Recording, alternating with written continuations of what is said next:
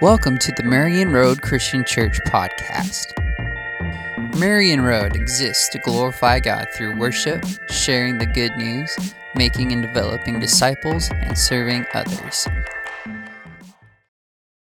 Over the past few weeks, we've been considering some of the hard questions that are asked of our faith.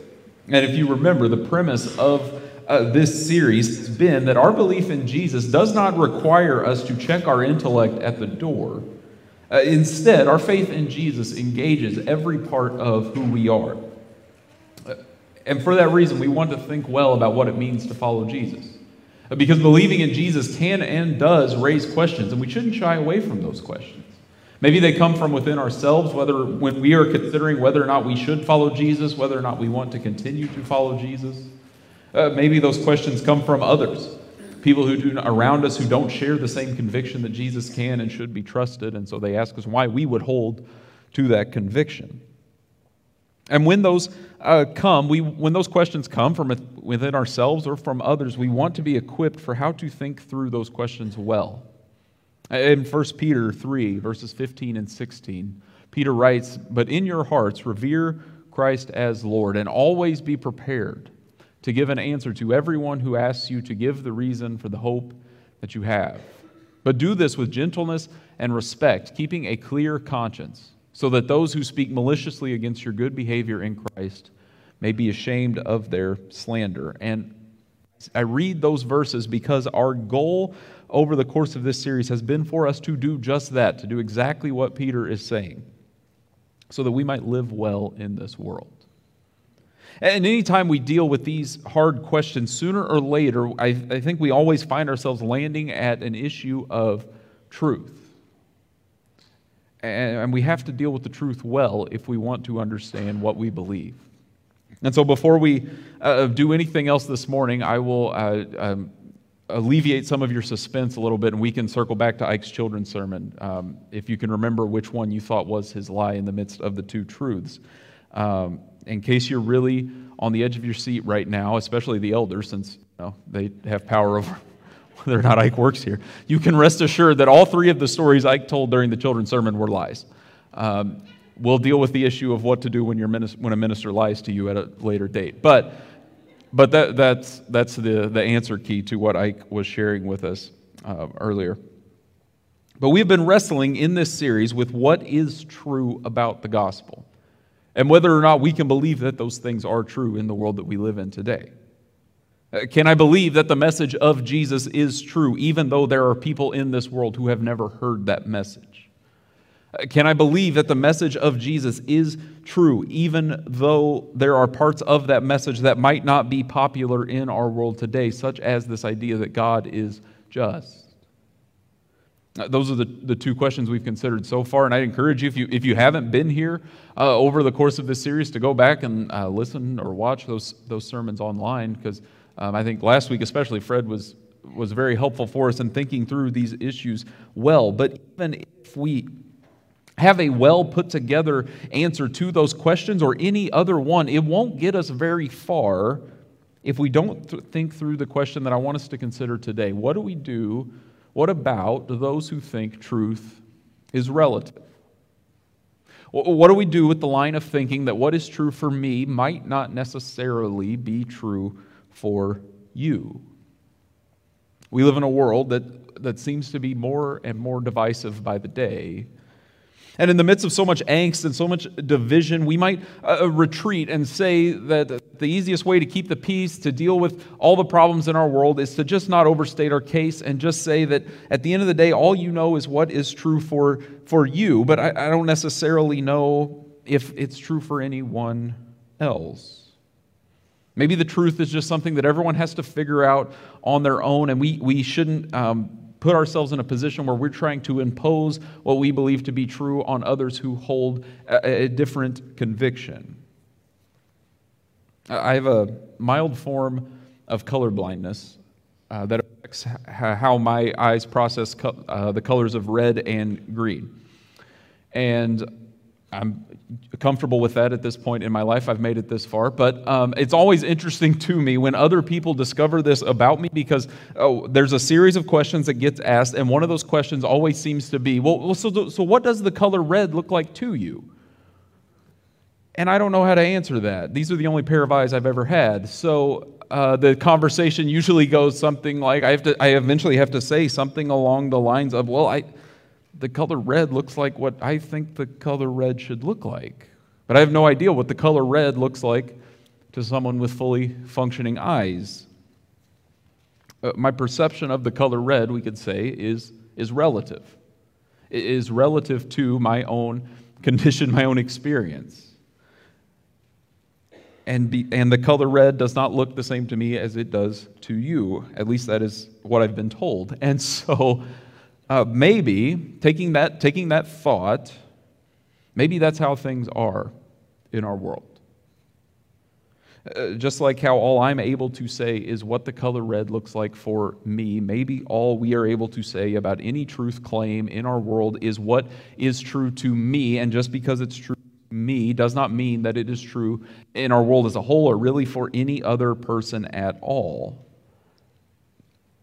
So, that's the question I want us to think through today. And to try to respond to that line of thinking, I want to take it in three parts. I want to present the problem of truth, I want us to look at the person of truth, and then I want to end with focusing on the purpose of truth.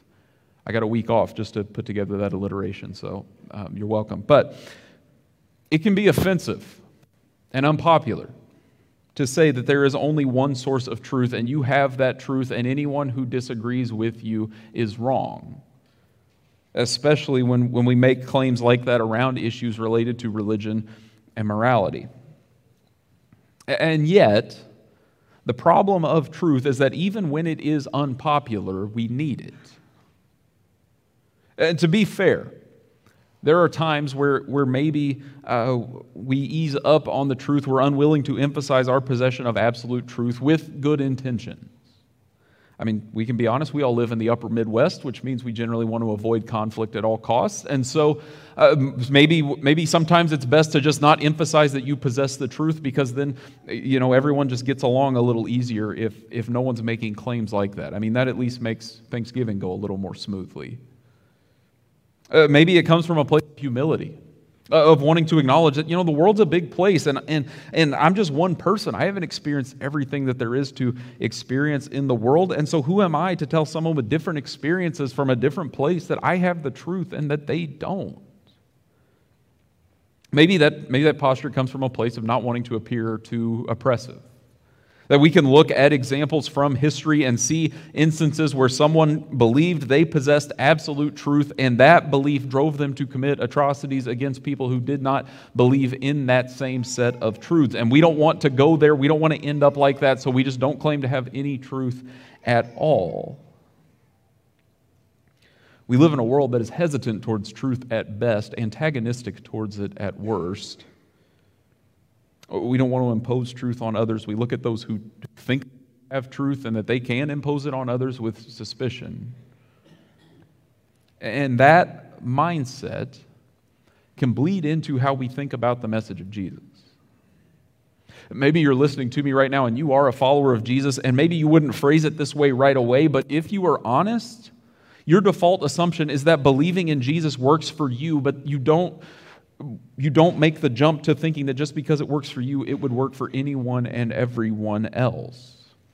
Uh, you've found comfort and encouragement from believing in Jesus, but, but maybe you know you think if you had been born in a different time or on a different continent, you would find that same comfort and encouragement from somewhere else. Maybe it's just up to each individual to find what works for them, and we should all be content with that. And yet, the problem of truth is that we can't escape it. Because the idea that, it, that everyone can find their own truth, it might work in theory, but it does not work in practice. The problem of truth is that even when it's unpopular, we can't get away from it. If you get pulled over for going 90 miles an hour in a, in a 55 mile an hour zone, explaining to the highway patrolman that you think truth is relative and the truth that felt true to you in that moment was driving 90 miles an hour, it's probably not going to get you out of a ticket. I've never heard someone or heard of someone trying to comfort the family of a murder victim by telling them that the person that committed this crime was just acting from their own standard of truth, and we all need to be okay and accepting of that. Like Fred showed us last week, we live in a world where evil exists. And when we witness evil uh, uh committed by other people to us or towards others, we have a reaction that something should be done about that, and that's because we live in a world with truth. And we need that to be able to function. Without it, we have no foundations for ourselves or for our world as a whole. We need the truth. It's not enough to just claim that a truth works for us, but maybe doesn't work for, for someone else. If something is true enough that it is true for one person, for it to have any real value, even just for that one person, it has to be true enough that it applies to others as well. Uh, to claim that truth is relative, to say uh, there's no such thing as absolute truth, it is a self defeating argument because in making the claim that there is no such thing as absolute truth, you are making a claim for absolute truth. It would be like someone saying to you, Don't take my advice. You, you can't follow the, the command of that statement without violating it at the same time. It's a, the statement itself is incoherent. You, you can't follow it without contradicting it. And the same is true when we say, or more importantly, when we act as if all claims of truth are relative. It's a claim that can't stand up under its own weight, and therefore, we should not try to live by its standard. Living as if I have my truth and you have your truth, and it doesn't really matter how those two truths relate to one another or even if they contradict one another, it's not a functional way to live in the world. We need truth. And yet, at the same time, it's not just a matter of finding a lowest common denominator that everyone can agree on. We don't just need any truth that everyone's okay with. We need the right truth. We need truth understood and lived out in the right way. And when that's what we are looking for, we don't find it in a set of teachings, we find it in a person. So, if the problem of truth is that we need it, even when it's unpopular, what is the person of truth?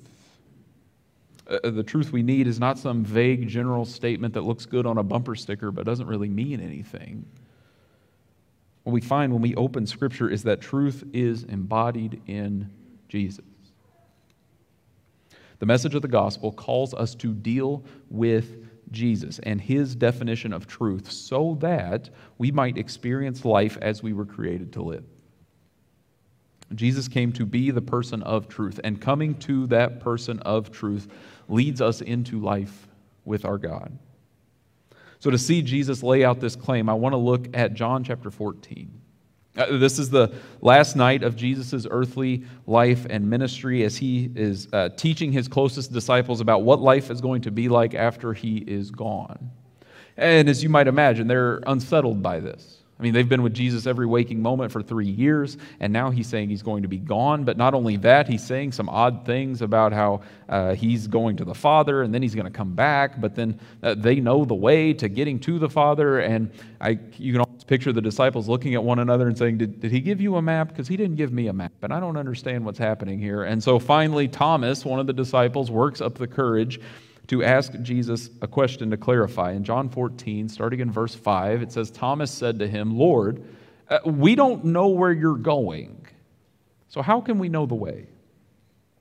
In verse 6, Jesus answered, I am the way and the truth and the life.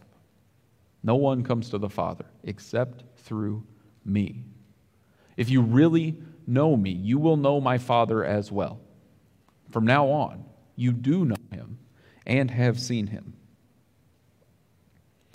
If God is who he claims to be, the creator and the ruler of the universe, then he is the only one qualified to reveal what is true. And God has made his clearest revelation of himself and, and by extension, what is true by sending his son, Jesus. Jesus shows us the one true way to God, the way that leads to life. And by allowing the one who created us to set the terms, we find the proper way to live and thrive in a relationship with our Creator. And we need that sort of revealed truth to us because we can't figure it out on our own. And that's true in society at large. You can learn that pretty easily by just looking back in history and seeing ideas that were considered cutting edge 100 years ago that we laugh at today, which is probably a good reminder that 100 years from now, the things we think are brilliant today will probably be laughed at. We see the same things in ourselves. We think about how our, our own uh, thoughts and beliefs progress over time.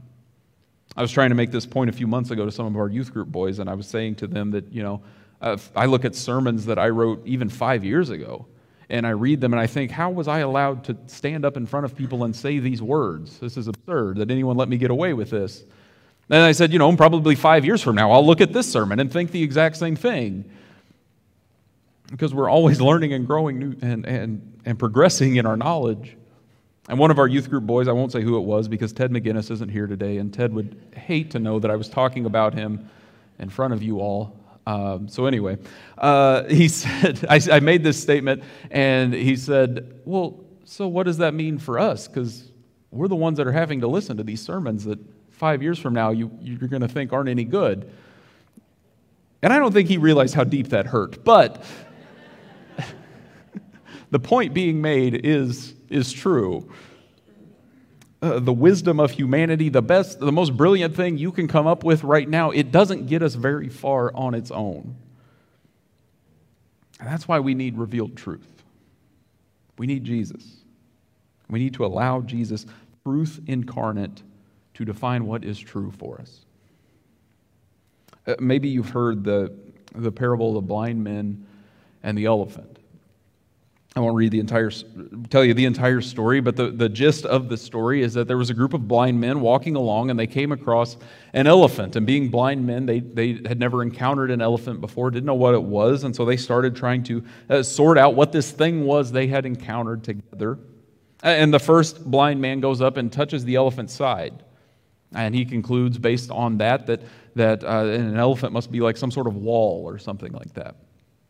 The second blind man comes up and, and touches the elephant's tail and, and concludes, based on that, an elephant must be like some sort of snake. At least that's what it feels like. Uh, the third blind man comes up and touches the, uh, one of the elephant's tusks and concludes, based on that, that, that an elephant must be like some sort of spear because just, just feel this tusk. And the fourth blind man feels one of the elephant's legs and concludes that, that the elephant must be like some sort of tree. I mean, I mean this, this feels like a tree trunk I have my hands on right now.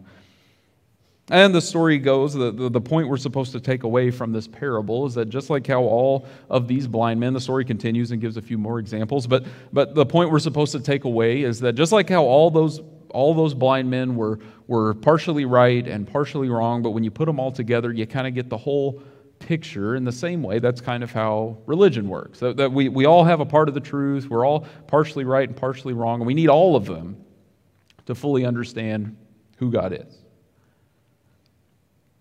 Now, now there are a few flaws with, with that parable. Uh, the first one being that, that the narrator of the story is apparently not blind and is able to see the whole picture. Which, if the parable is right, then that means that everyone's blind and we would have no idea that there is an entire picture to be able to see. But the second problem, and I think the bigger one, is that if you notice in this story, it's a one way street. It's the blind men trying to figure out what an elephant is like, trying to reason their way uh, to what an elephant must be like. And that is simply not what Scripture says about how God has revealed himself to us. If I can phrase it this way, our faith says that the elephant has spoken, and the, and the elephant has defined for us what it is. God has made himself known to us defined for us who he is and, and called us to respond in light of what he has revealed with faith in the one who has come to embody truth himself, Jesus. And he is the one we look to for direction about who he is, about what is true, and about how we are to live in light of what is true. He is the person of truth who has come so that we might know him. So, what is the purpose of this truth that is revealed and is embodied in Jesus? Maybe, like I mentioned earlier, it doesn't matter what the absolute truth is if it's just going to lead to oppression. Absolute power corrupts absolutely. At least that's how the saying goes. And maybe the same is true about absolute truth. So, if Jesus embodies absolute truth and we proclaim to be able to uh, say that that is true as his followers, what is the purpose of that? If I can, I'd like to try to answer that question by looking at the two other things Jesus ascribes to himself in these verses we've read uh, that he is the way and the light. First, Jesus reveals the way to God and makes this way available to us through his death and resurrection. And that is the lens through which we make sense of the rest of the world. But it's not just a claim, Jesus backed it up. Uh, Jesus predicted that he would die on the cross and would resurrect three days later, and then he followed through on that promise as he predicted. You can visit the tombs of all kinds of religious leaders in our world today. You cannot visit the tomb of Jesus. I mean, you can technically, I guess, but you're not going to find anything there. And if that's the case, that Jesus said he would die on the cross and raise again three days later, and then he did just that, then we can't just put his truth claims alongside every other claim of truth made out there. There's something more going on in Jesus, eh, with Jesus and with his teachings because he has opened up the way for us to have a relationship with our God. He's not come to give us a set of teachings that we can take or leave if we want, that will, eh, if we put them into practice, follow, lead us down a, a, path that will eventually get us towards God if we go about it in the right way. He has come to be the way himself as the way the truth, and the life, and no one comes to the Father except through him. And that might sound restrictive to say that he is the only way to God, but in fact, it is liberating, I want to suggest. Because apart from Jesus making the way, that means there is no way at all. And when we follow the way of Jesus, we find life.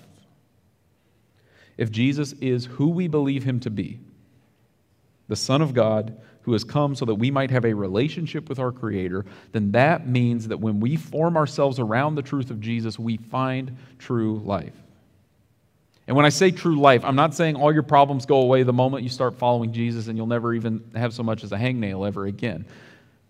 But what I am saying is that you were created to live within the truth of God. And when we center ourselves around that truth, we are attempting to live as we were created to live within the parameters God created for us so that we might thrive as his people. And that is what it looks like to be people who not only believe that Jesus is the definition of truth, but to be people that are formed by that truth and demonstrate through our life what that truth looks like.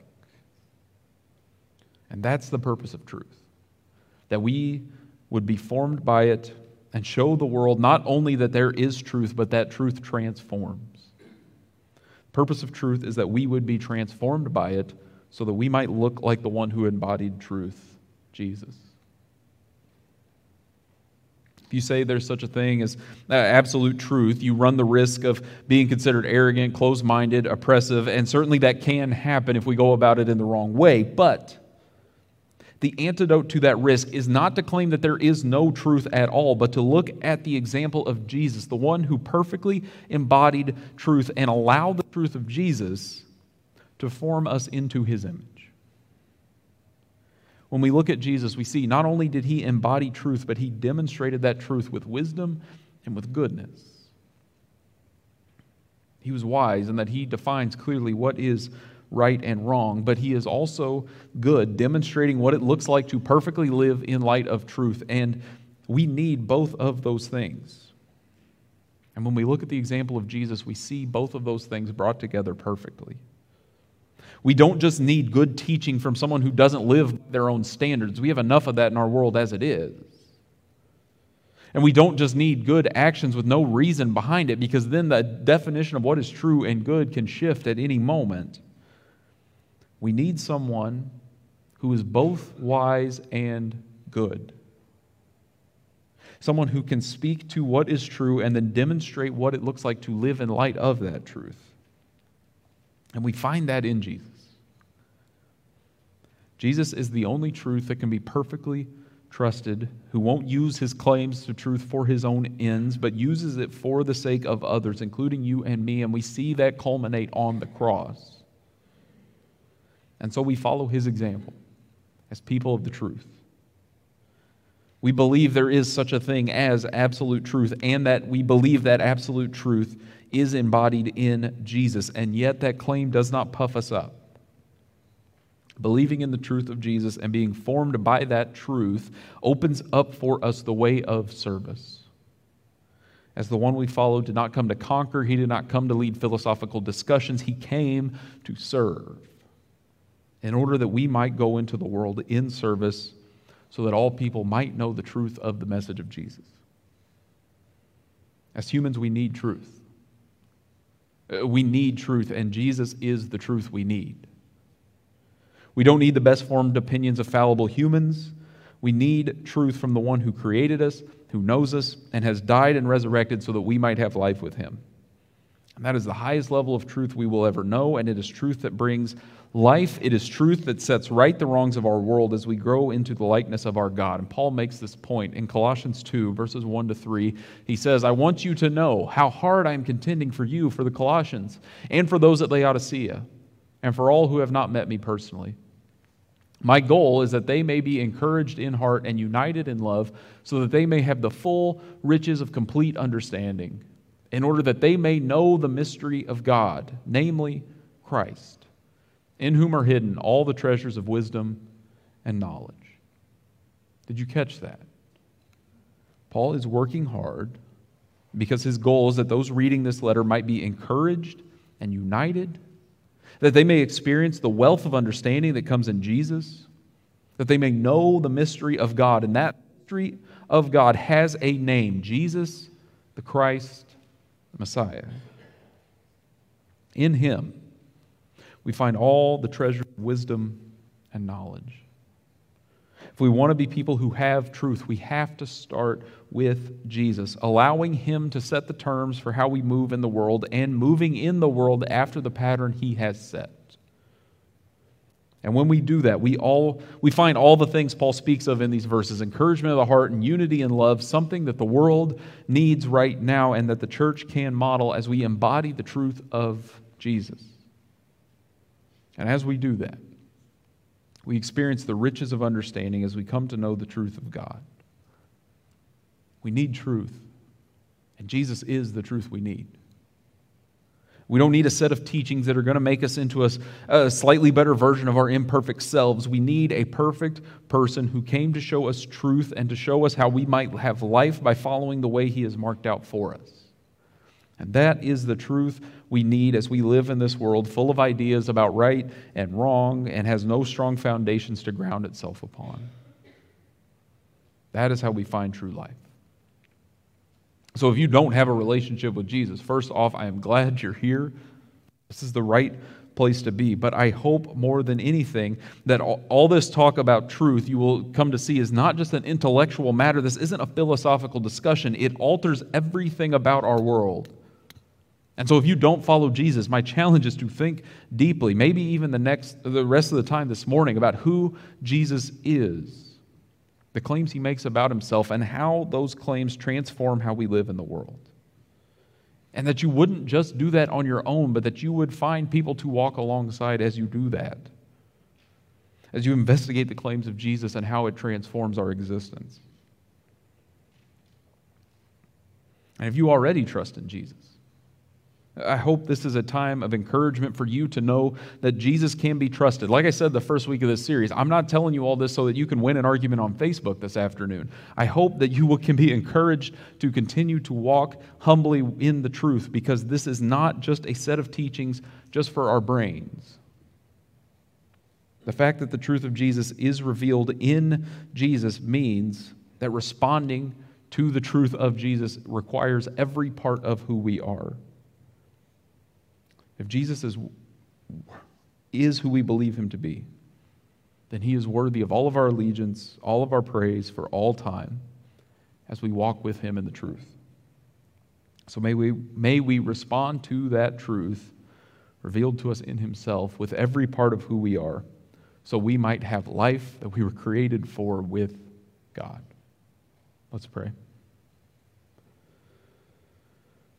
Father, in a world full of confusion and uncertainty, we are grateful to know that you have not left us to ourselves, but that instead you have sent your Son, Jesus, who came and lived a perfect life and died so that we might be raised to new life with you. We ask that you would help us to be people of the truth. Forgive us for when those moments where we think having the truth makes us better than someone who does not, but help us to embody truth in the way that your son did, as using it as an opportunity to serve. That we might love those around us so that they might know the truth of you as well.